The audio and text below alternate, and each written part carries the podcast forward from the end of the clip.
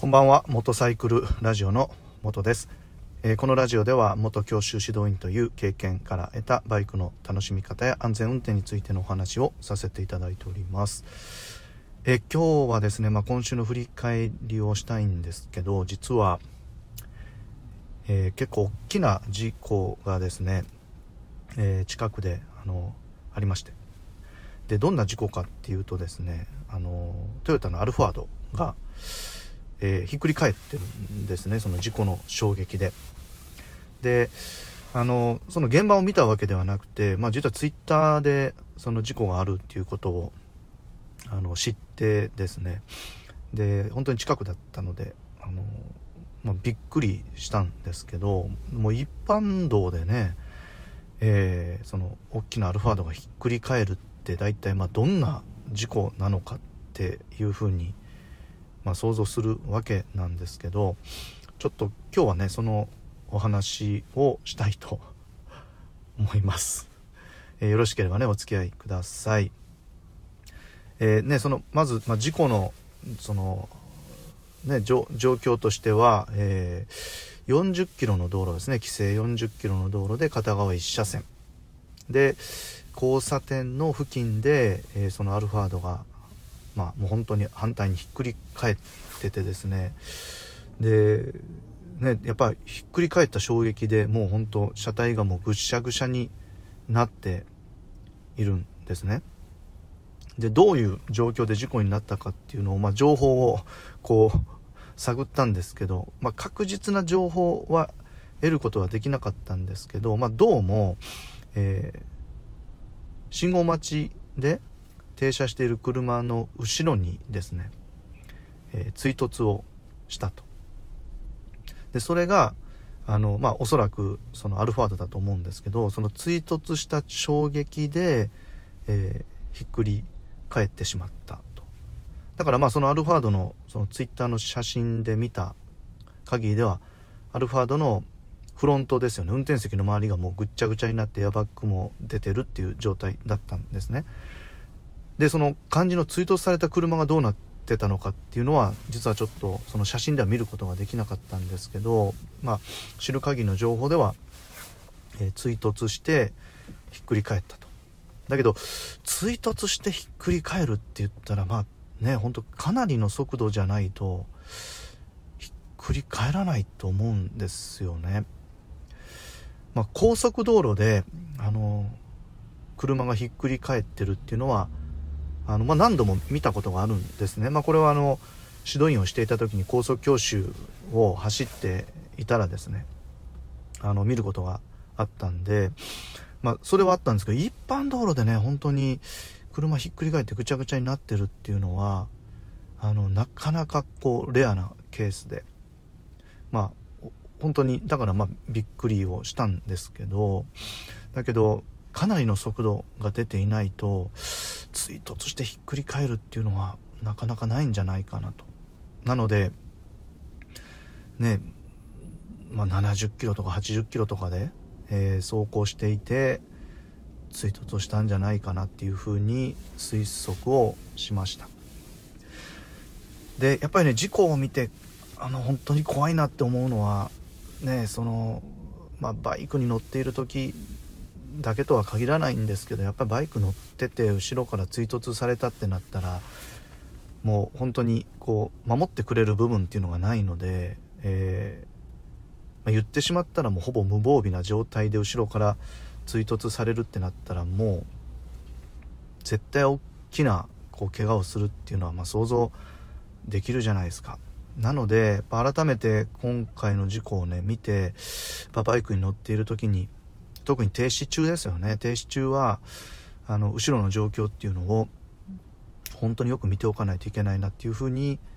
感じました。で見ていたからってじゃあ100%防げるのかっていうとあの正直まあ防げないと思います。ただあの何かしらの手立てはできると思うんですね。ミラーを見てで後ろから来る車が信号でね止まらないといけないのに明らかに加速してきてるってなった場合それが分かれば例えばねバイクのその止まってる位置をずらすことができるじゃないですか。ずらして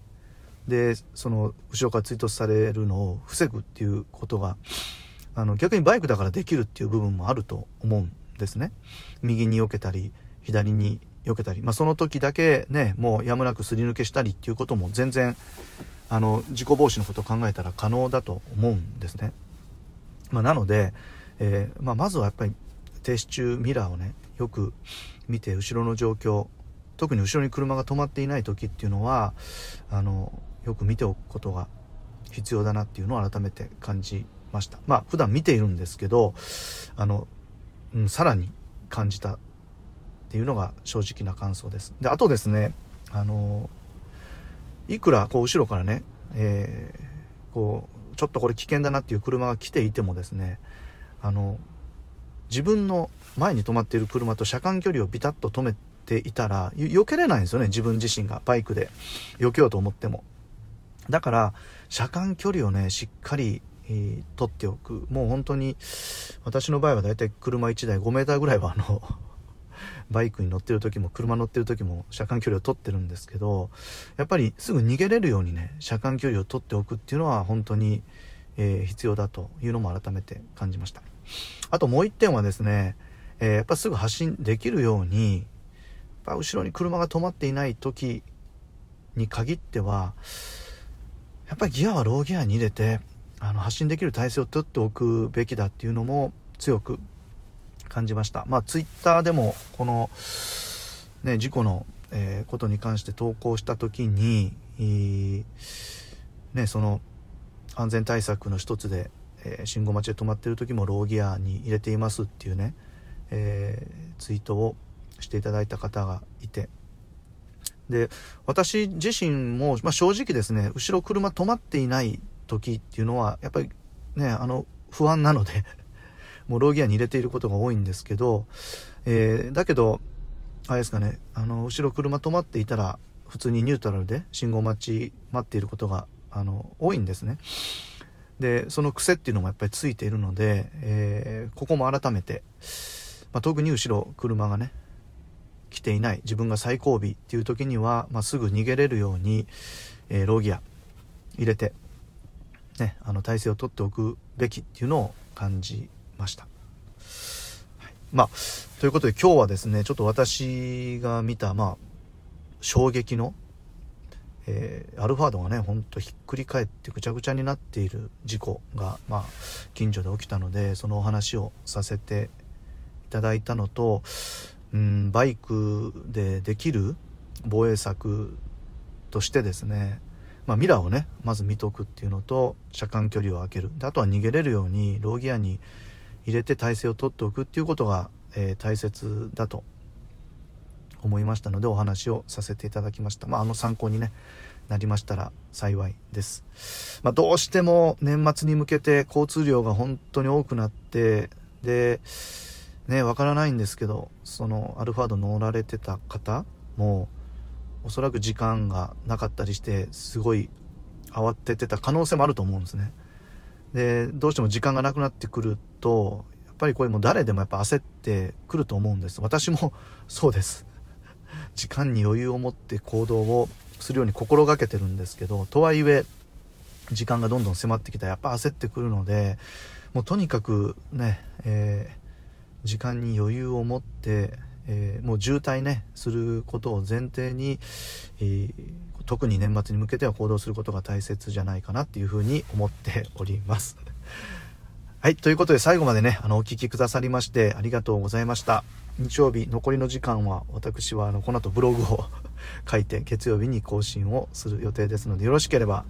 えー、ブログ、まあ、あと、あの、YouTube の方もね、やってますので見ていただけますと幸いです。えー、それでは、あの、残りの 日曜日の時間、皆様、どうか有意義にお過ごしください。えー、モトサイクルラジオの元でした。それでは、またです。